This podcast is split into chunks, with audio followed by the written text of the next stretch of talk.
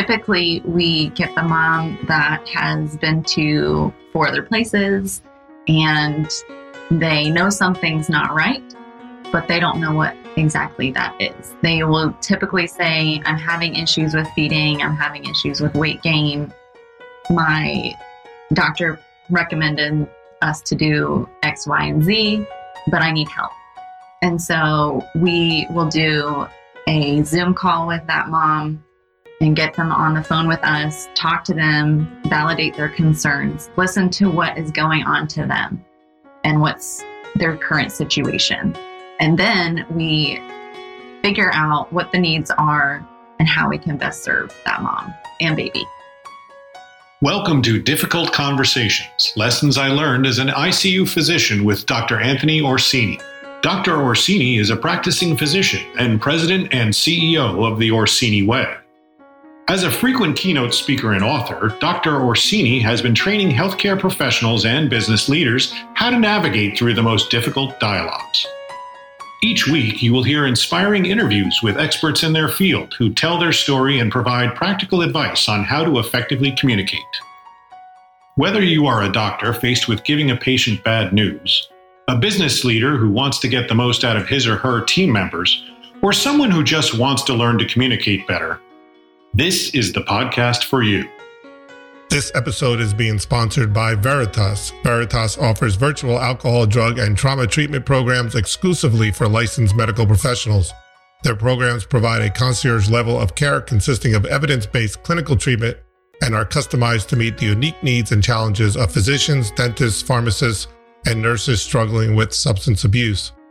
Having worked with licensed medical professionals struggling with substance abuse since 1976, Veritas understands how extremely difficult it can be to ask for help because of how severe the stigma is in the medical community around mental health and how real the fear is of a potential repercussions from colleagues if found out.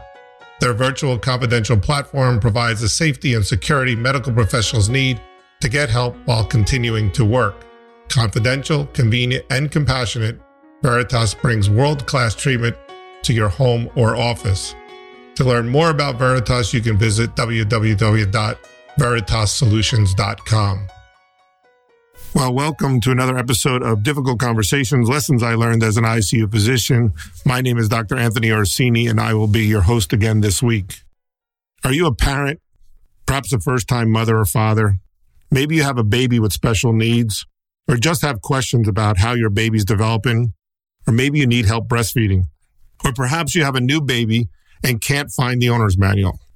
Wouldn't it be great if you had someone to call who not only has the expertise to help, but knows what it's like to be a mother with all of the concerns and worries that come with having a baby? If that description fits you or someone that you know, trust me, you are not going to want to miss this episode. Today I have with me Kristen Horwath and Jennifer Ainsworth. Kristen and Jennifer are amazingly talented pediatric and newborn physical and occupational therapists with over 25 years of combined experience caring for newborns and infants. They are neonatal and pediatric therapists, and as they say, mamas also, who have a passion for wanting to help moms and babies thrive. So after working together at one of the top children's hospitals in the country, they teamed up with Adrian Alexander, another amazing pediatric physical therapist and started Milestone Specialists of America, which is a baby resource development, coaching, and therapeutic concierge service for moms and their babies. Before leaving to start Milestone, I had the pleasure and honor to work with both Kristen and Jennifer for more than six years. They are top notch pediatric and newborn specialists, but more than that, they bring with them the understanding that healthcare is about that human to human interaction that I speak about every single week on this podcast. In short, today we have with us the dream team of infant and pediatric physical and occupational therapy. Well, welcome, Jennifer, and welcome, Kristen. It is real honor to see you again. I've missed working with you, but I know that you're doing such amazing and exciting things. Thank you for having us. So this is a first. I'm doing my first podcast with everybody in the same room. So we'll see how that works out. It's so much better because, you know, I'm a big body language person and this is really great to get the vibe and we're all friends. So this should be a lot of fun. Thanks again. This is going to be awesome. Annie Alexander's couldn't be here today. She's the other partner for Milestone, but we're going to have a really great time. When I do my workshops and I talk about the healthcare provider patient relationship or the business leader employee relationship, the word that keeps coming up over and over again is relationship and trusting relationship. And the best way to form a trusting relationship is to find commonality and to be a genuine person. I think that's really important when we discuss how doctors can form relationships very quickly. And so I know you guys, I know how good you are, I know all about you. But before we start, I think maybe we'll just take a few minutes for each of you to take some time, tell us about your journey, how you got here, and then we'll jump in and talk about Milestone and all the awesome things that you do at Milestone. So who wants to go first? I'm Jen Ainsworth, and I'm an occupational therapist and a feeding specialist, and one of the co founders. How I got to occupational therapy. My bachelor's is actually in elementary education, and I really loved children a lot and wanted to be a teacher forever. And then graduated and was ready to get a job. And my dad said, You need to go to grad school. And I was trying to explain to him why that wasn't possible. And he said, You need to go to grad school. So this was a long time ago because I didn't need any hours or anything. So within two weeks, I found myself sitting in my Master of Occupational Therapy program because it was a place where kids who needed extra help at school could get some extra help. And I'm forever grateful for that because I don't think I would have loved teaching 20 years later. And I truly love being a therapist and working with little people. And I just love it.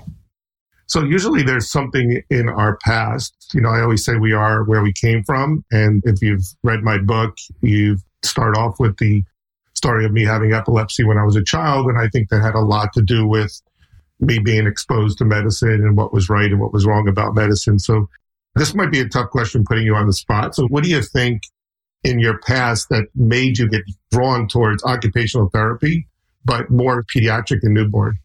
Kristen might even, this will be news to her, but I actually had five, six maybe surgeries in middle school and high school. And I was in physical therapy frequently because a lot of them were orthopedic in nature. And I thought physical therapy was so boring. So I didn't want to go into that and went into occupational therapy because I appreciated the sensory components as a sensory child myself. I felt like I could relate to that a little bit more. That makes sense. All right, Kristen, you're up. So, who is Kristen? How did she get here? And why did you choose to go into physical therapy?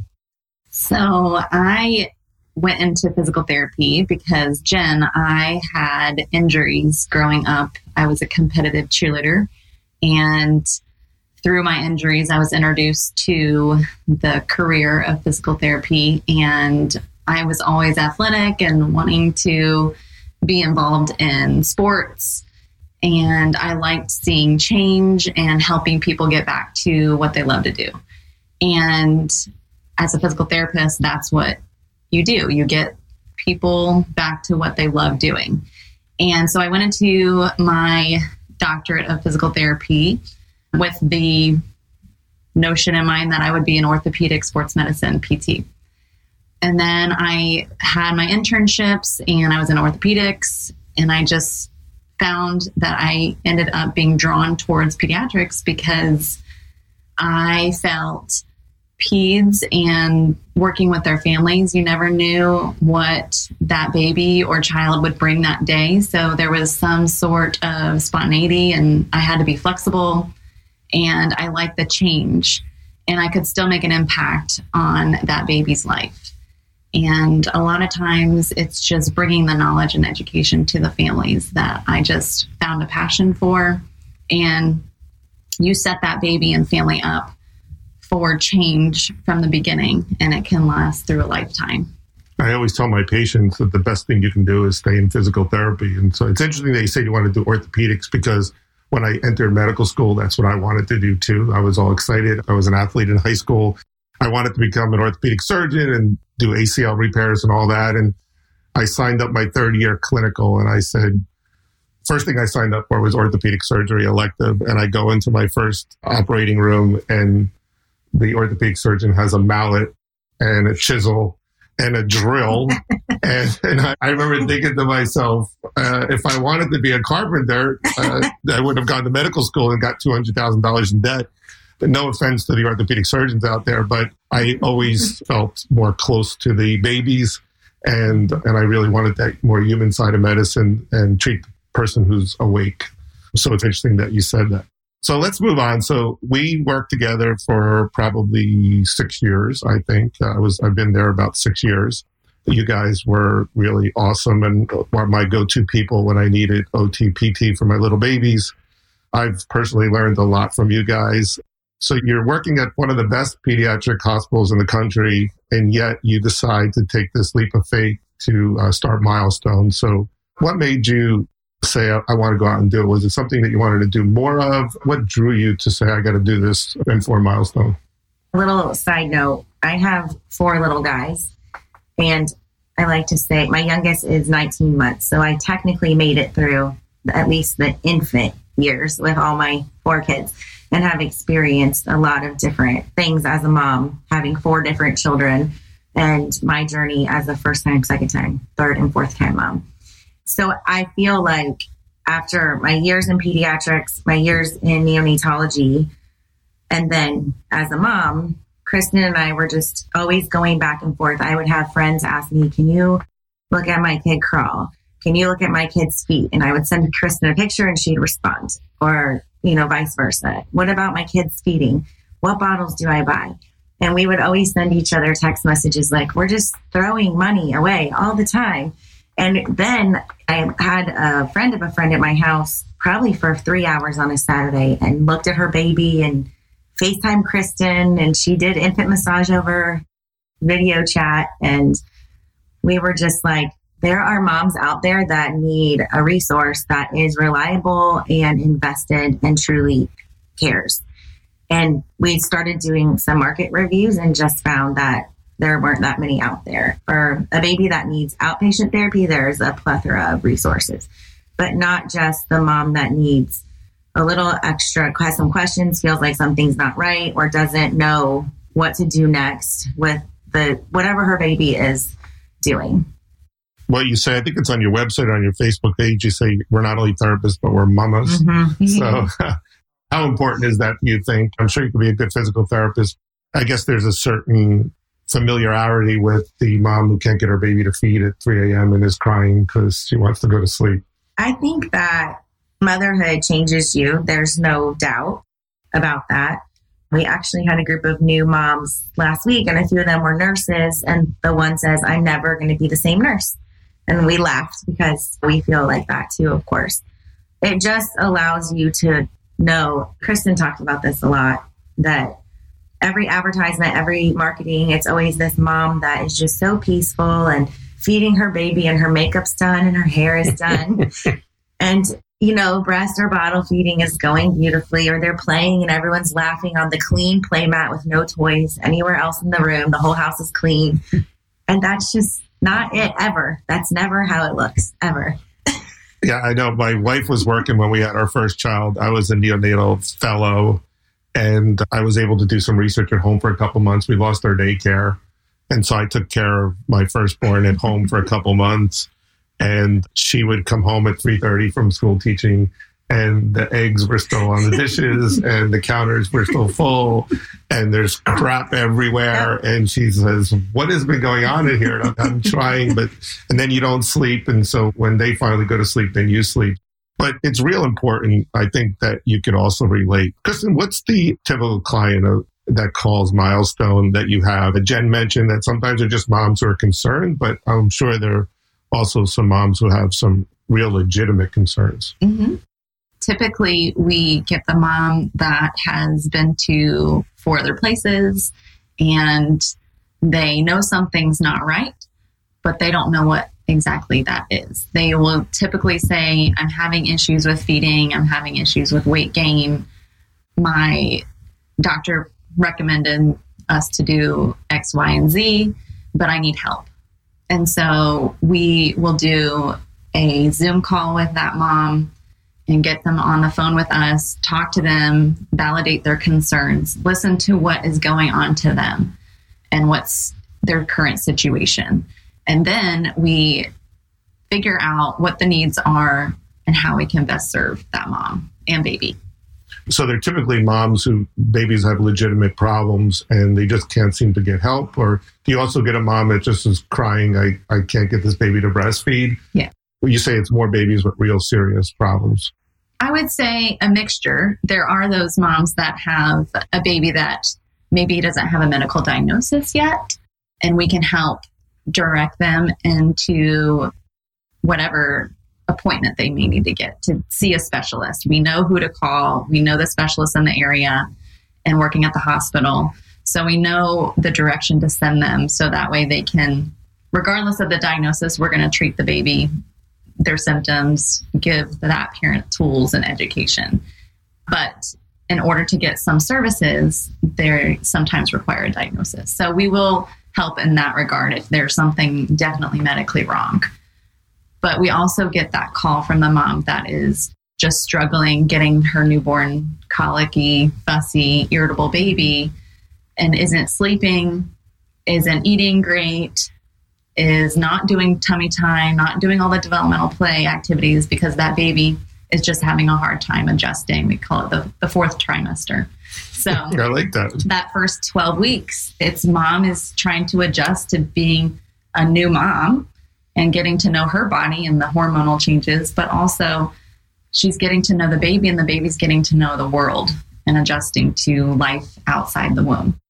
There's probably a whole bunch of moms out there going, That's me right now. I need some help. So, what are the exact services for people out there who are really interested right now? What are the exact services that Milestone offers? We have physical therapy, occupational therapy, speech therapy. We have a postpartum doula who can help walk alongside the mom and the baby with lactation needs and just adjusting to life as a new mom.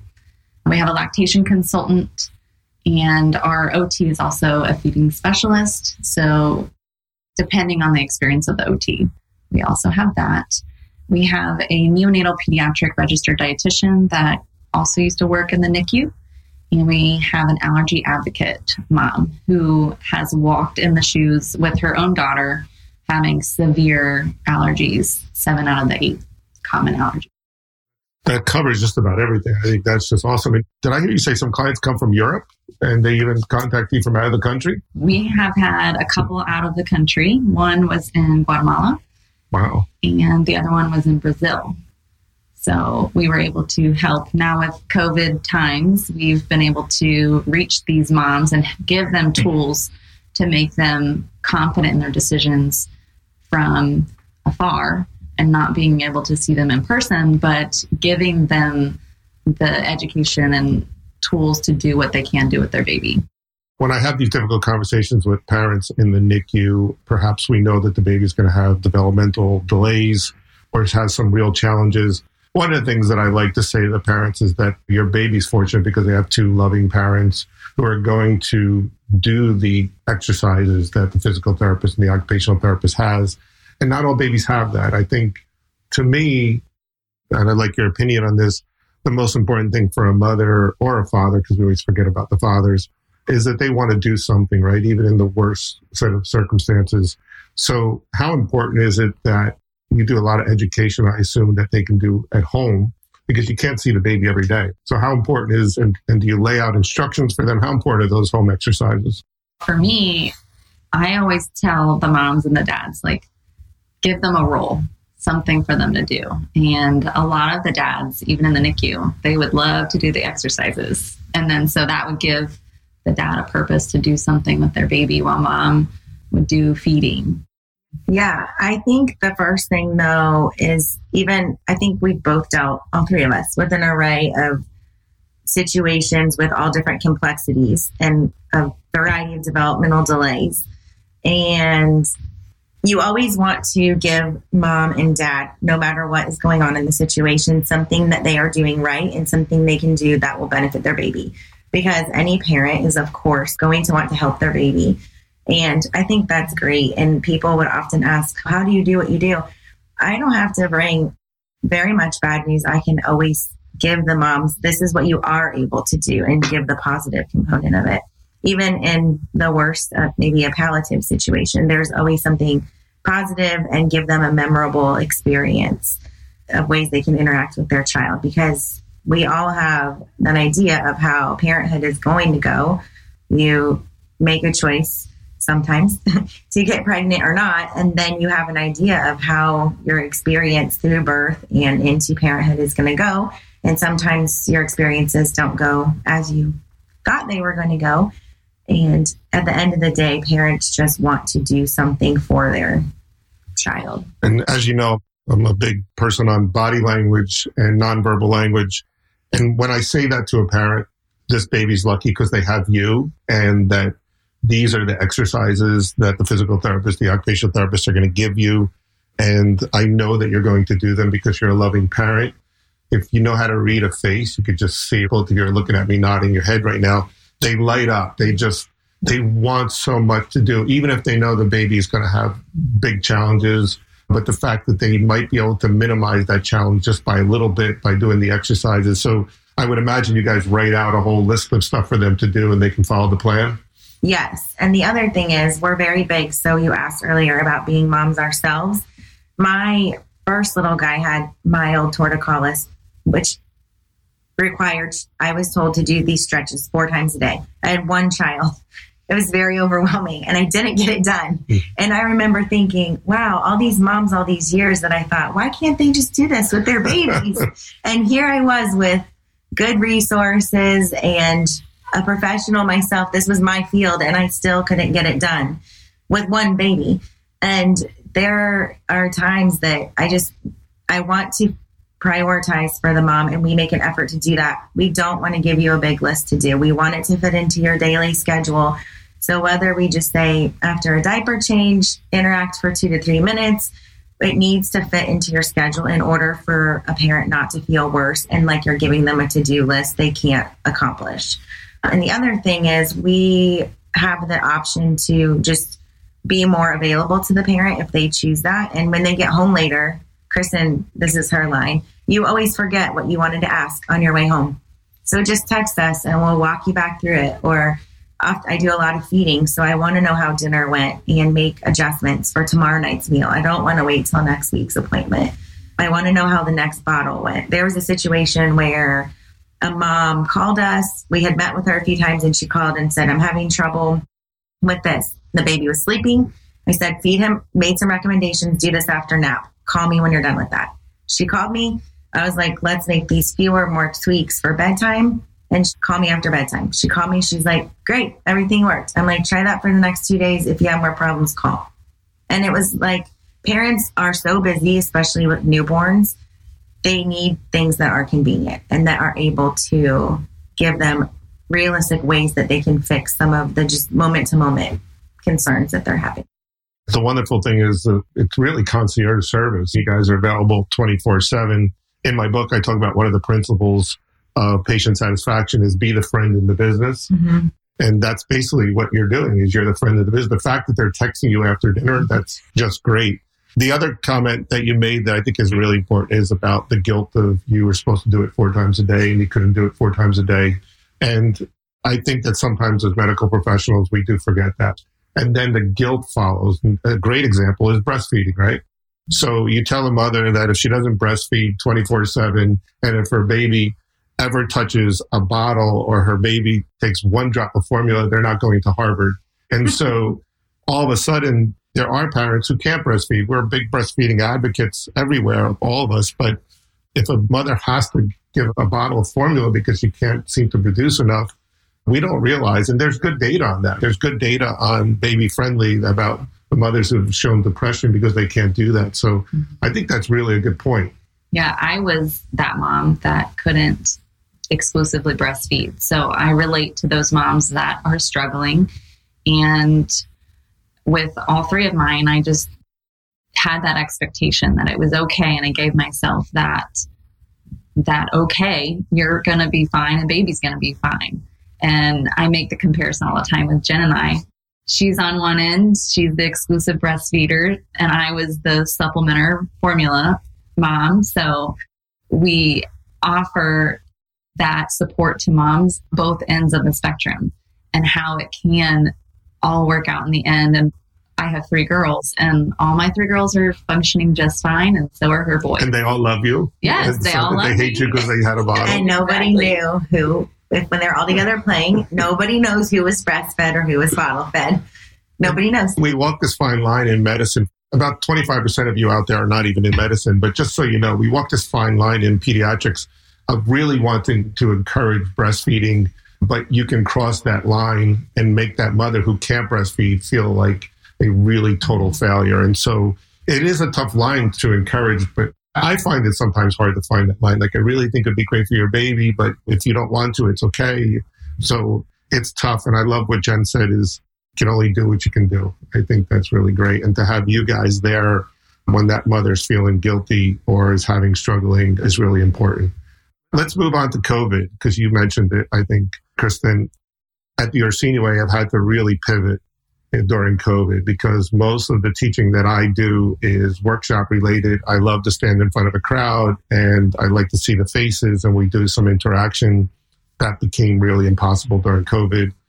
And so it's actually worked out for us because it's forced me to start doing some learning modules. I do a lot more teaching remotely. You went full time in the middle of COVID.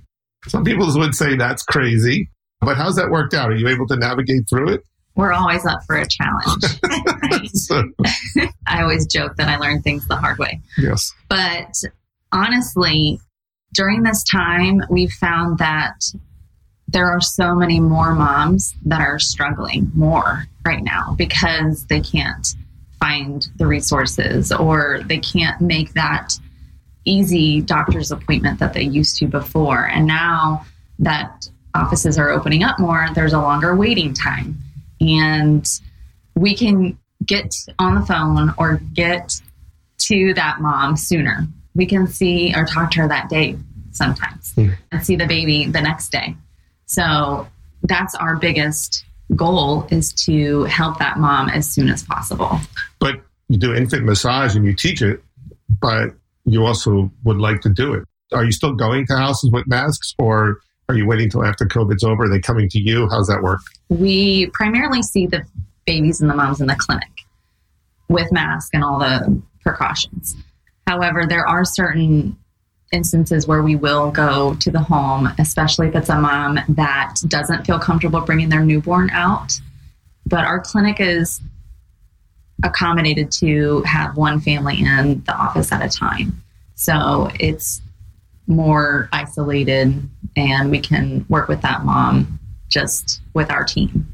And I know it's safe and you clean it and everybody wears masks. I know there's still this COVID hysteria out there. Hopefully the vaccinations will come and we can get back to normal here. So yeah, I think COVID has forced us to be more creative, but in some ways it's good. And I've done some pieces on telehealth medicine, which is not going away. Everybody loves telehealth medicine now. It is really hard to form a relationship over Zoom, but it can be done if you use the right techniques. So the title of this podcast is Difficult Conversations. And I make a promise to my audience to inspire and to learn some communication techniques. And so I usually talk about at the end of each podcast the most difficult type of conversation that you have had. And it could be your private, it could be your personal, it could be a specific conversation that you remember that was very difficult or just the type of conversation. So I'll take one at a time. Tell me about the most typical type of conversation that you have and how you navigate through that conversation and give us some advice on what to say and, and how you approach that. In the hospital, I mean, I think the most difficult is a palliative situation. Is just the most difficult, and I think that everybody constantly thinks they need to say something when it's the opposite. You actually need to be quiet and just listen. So you don't have to be equipped. Dr. Orsini clearly offers some excellent communication tips, and you should listen to them all but you don't need to have a script. You really just need to listen and allow someone to speak. They want to feel in the situation, and I even think not a palliative situation, a significant developmental delay, or is my child ever going to walk? Are they ever going to talk? And in reality, we don't have direct answers to that ever. Nobody does, even a physician. we can suggest things through scans, but we don't really know the extent. And communication, for example, has an array. It's not just verbal, it's actually a lot of it's nonverbal. So I think always sitting down and getting on eye level with the mom and allowing her to speak and present her concerns and where her baby's at. So the most difficult is in a palliative situation, stating, I don't understand because I haven't walked in your shoes, because that is another thing. I know where you're coming from. But I haven't personally lost a child. I don't know where you're coming from. And validating, I cannot imagine how hard this is. And then giving her adequate time or dad to speak. And then just providing support. So I always, as a therapist, am able to give how they can touch their baby and hold their baby. You can always, at any level, sing and read to a child and hold at all, I think, stages. And so there is always something that can be offered. And I really think that that's honestly the extent of the conversation. Give them a few things to do so they feel useful in the situation.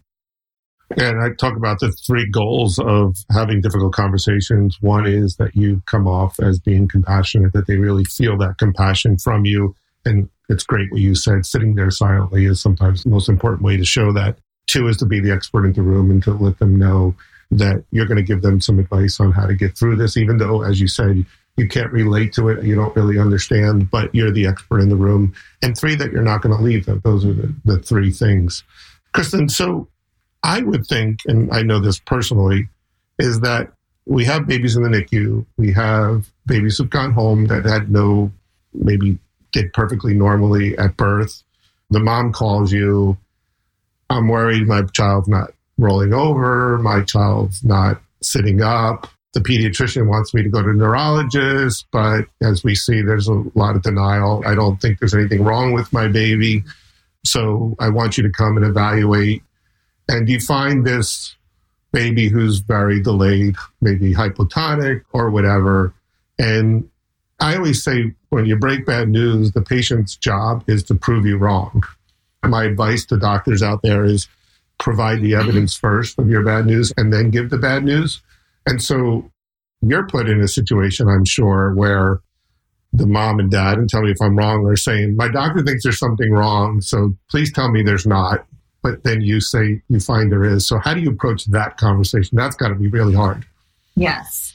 So we have those situations where Jen and I will be like, something's not right. And the mom, like you said, is either in denial or hasn't been told exactly what's going on. So in that situation, we always make sure that we let them know that we're on their side to support them. Not to i mean any mom isn't gonna or any parent isn't gonna want to be told that something's wrong with their child.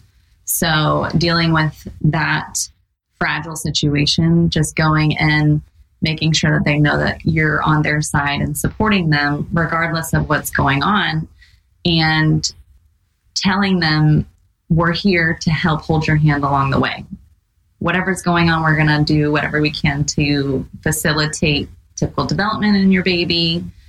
This is what your baby is doing rather than focusing on what the baby's not doing. And we always tell the parents that development is it's a forward progression. So that's what we want to see going in the right direction. So it doesn't matter necessarily when they're going to do it.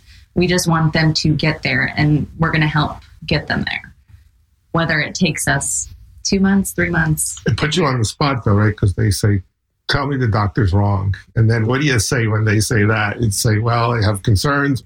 How do you have that? I mean, there's someone out there that says, I need to know what to say to that question.